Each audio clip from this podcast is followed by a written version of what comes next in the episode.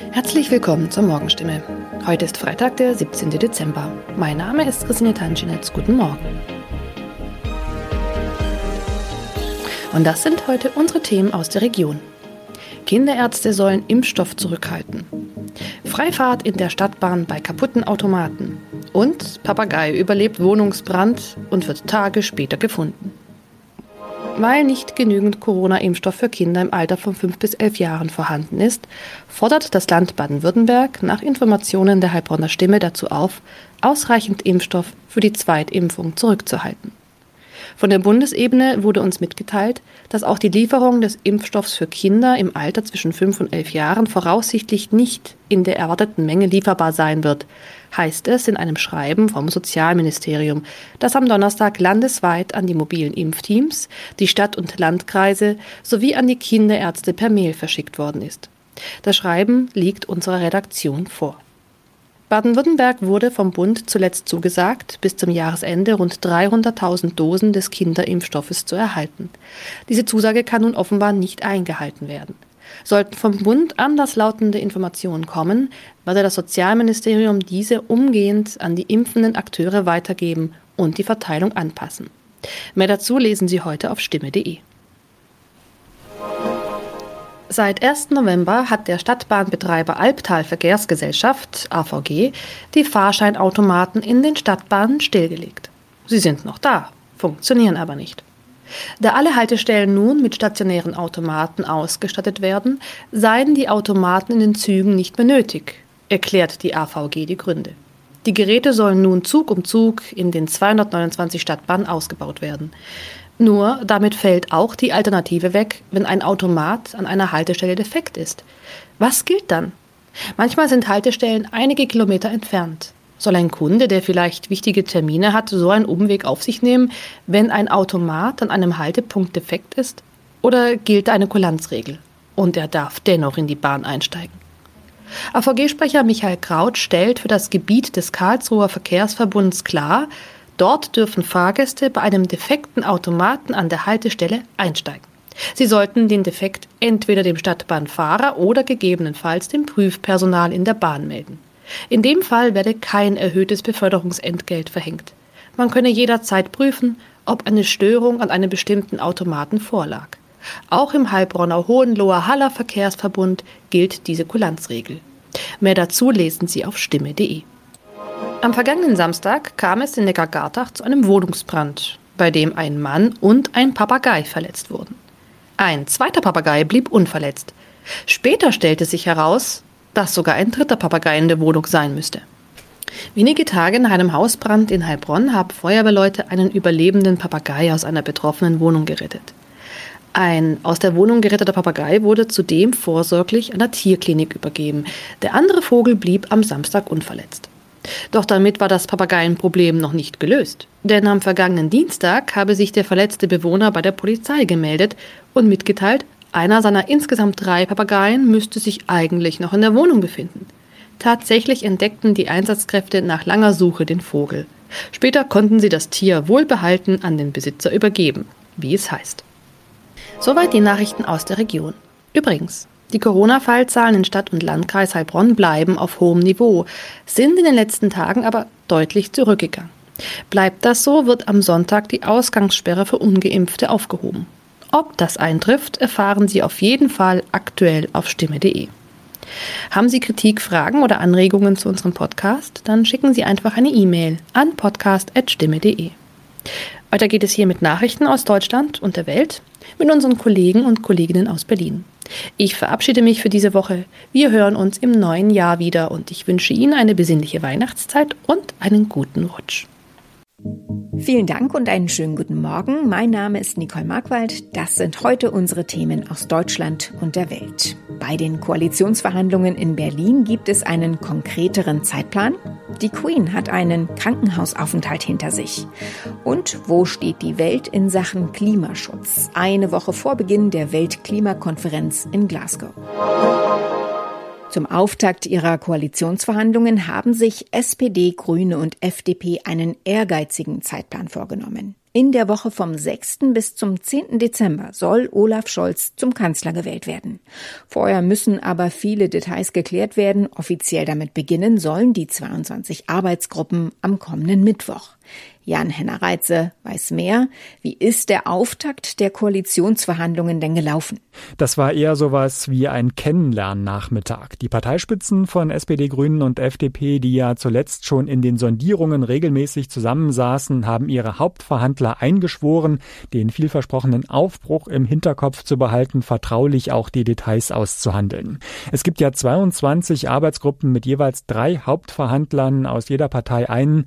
Also allein das sind schon 66 Beteiligte. Insgesamt sollen mehr als 300 den Koalitionsvertrag aushandeln und in dieser riesigen Truppe muss natürlich ein Gemeinschaftsgefühl her und um das ging es erstmal hauptsächlich. Wie geht es denn jetzt genau weiter mit diesen Arbeitsgruppen? Sie beginnen am Mittwoch offiziell mit den Verhandlungen und rund um den Nikolaustag soll die Regierung schon stehen.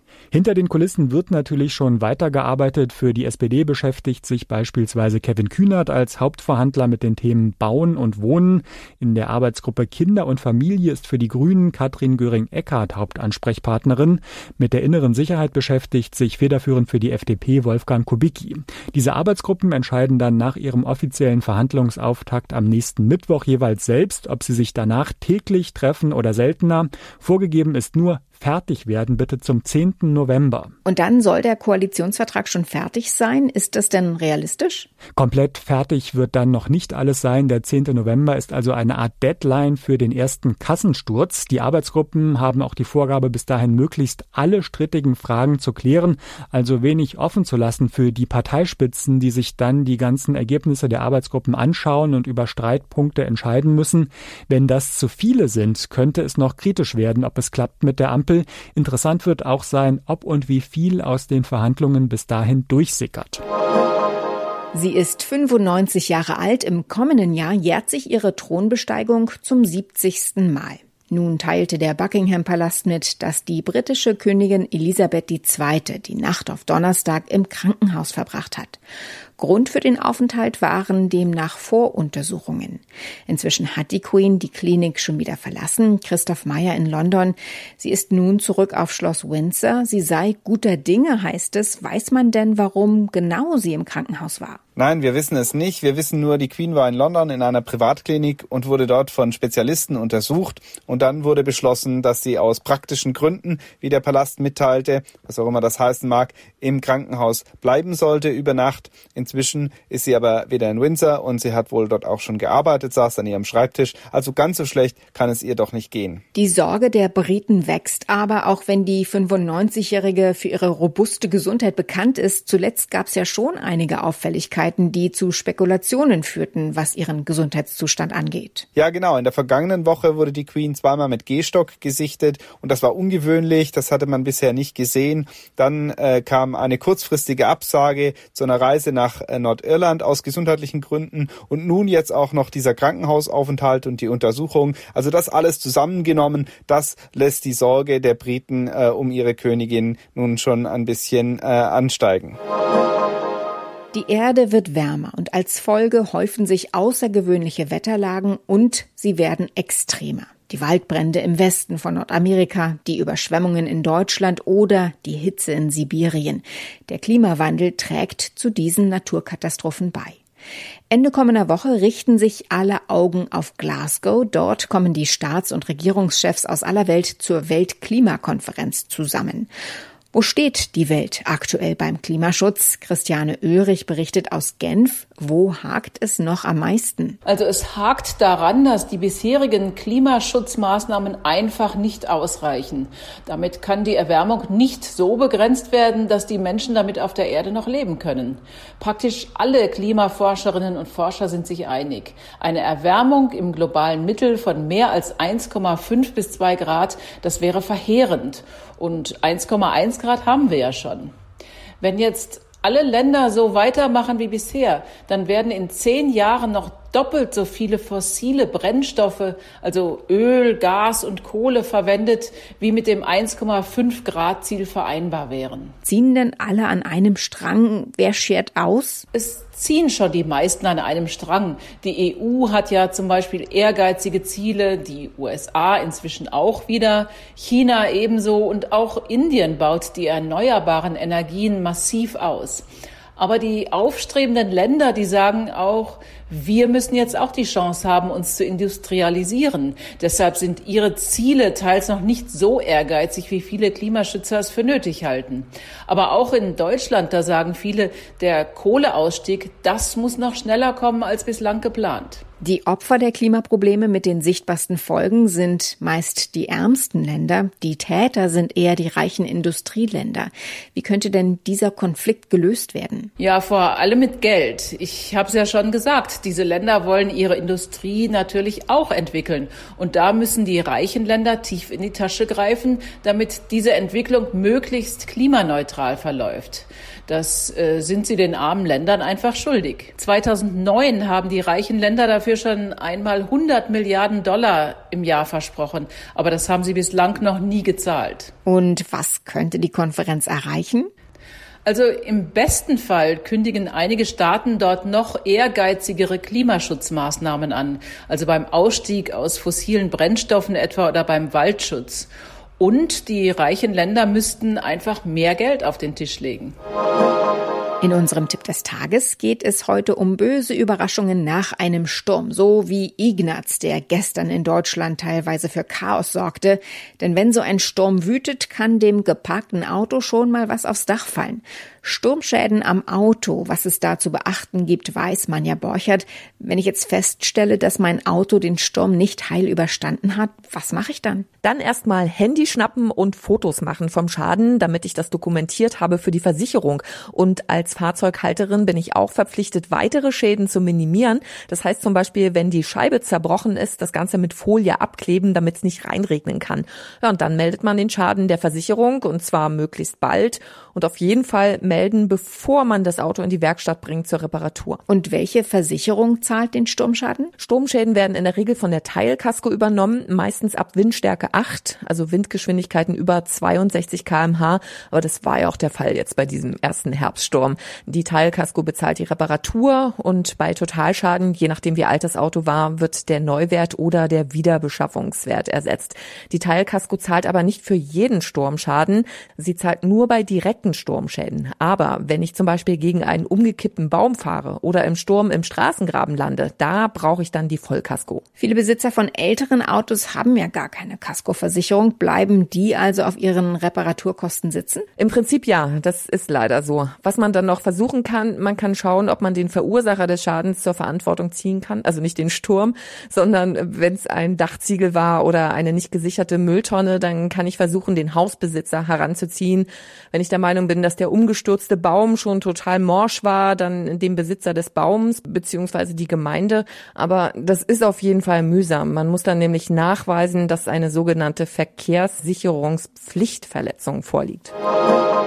Zum Schluss schauen wir auf einen besonderen Hochzeitstag, den 20. Den feiern nämlich heute Steffi Graf und Andre Agassi. Eine Ehe so lange durchzuhalten, bei Paaren, in denen beide weltbekannt sind, ist eher ungewöhnlich. Tina Eck in den USA. Es ist ja eigentlich relativ still um die beiden Tennisgrößen geworden. Wie und wo leben die zwei denn? Ziemlich abgeschirmt von der Öffentlichkeit in der Heimatstadt von Andre Agassi in Las Vegas. Äh, da leben sie ganz normal mit Hunden, mit Eishockeyspielen. Sie haben auch zwei Kinder, die sind inzwischen 18 und 19 Jahre alt. Äh, aber auch die waren nie groß im Rampenlicht. Äh, Steffi Graf und Andre Agassi hatten ja sogar den Beginn ihrer Romanze damals zunächst geheim gehalten. Einfach nach dem Motto, unser Privatleben geht keinen etwas an. Ganz anders etwa als äh, Boris Becker, dessen Scheidungen und Eskapaden ja quer und rauf und runter durch die Klatschpresse gegangen sind. Haben die ein Geheimrezept, wie man als Promi eine Ehe mit Bestand schafft? Äh, nun nicht direkt ein Rezept für die Ehe, aber sie sind äh, auf einer Wellenlänge, wie es aussieht. Steffi Graf hat mal gesagt in einem Interview, dass es wirklich wichtig sei, äh, sich vom Leben eines Tennis-Superstars zu lösen und wirklich einen neuen Weg einzuschlagen, einen neuen Lebensabschnitt. Agassi hat gesagt, dass Respekt und Engagement in der Beziehung sehr wichtig seien. Nun gab es auch beim Agassi Graf-Team immer wieder mal Gerüchte über Zoff oder schwere Zeiten, aber selbst wenn die stimmten, äh, dann haben die beiden das nie nach außen getragen. Es gibt nicht viele, aber es gibt noch andere Promi-Paare, die schon so lange zusammen sind, nämlich welche? Das stimmt. Graf und Agassi sind nicht die einzigen, die sich ihre Ehe bewahrt haben. Äh, Fußballer David Beckham zum Beispiel und seine Frau Victoria, die haben das 20. Jubiläum schon längst hinter sich. Äh, Tom Hanks und seine Frau Rita sind schon mehr als 30 Jahre verheiratet. Ozzy Osbourne und seine Frau Sharon feiern schon fast 40. Hochzeitstag. Also es gibt wirklich auch stabile Beziehungen in der Promi-Welt, äh, die dann einfach auch vielleicht etwas privat bleiben. Dementsprechend wird das 20. Jubiläum bei Steffi und Andre Agassi auch nicht gefeiert. Sie wollen einfach nur einen netten Abend miteinander verbringen. Soweit das Wichtigste an diesem Freitagmorgen. Mein Name ist Nicole Markwald. Ich wünsche einen guten Tag.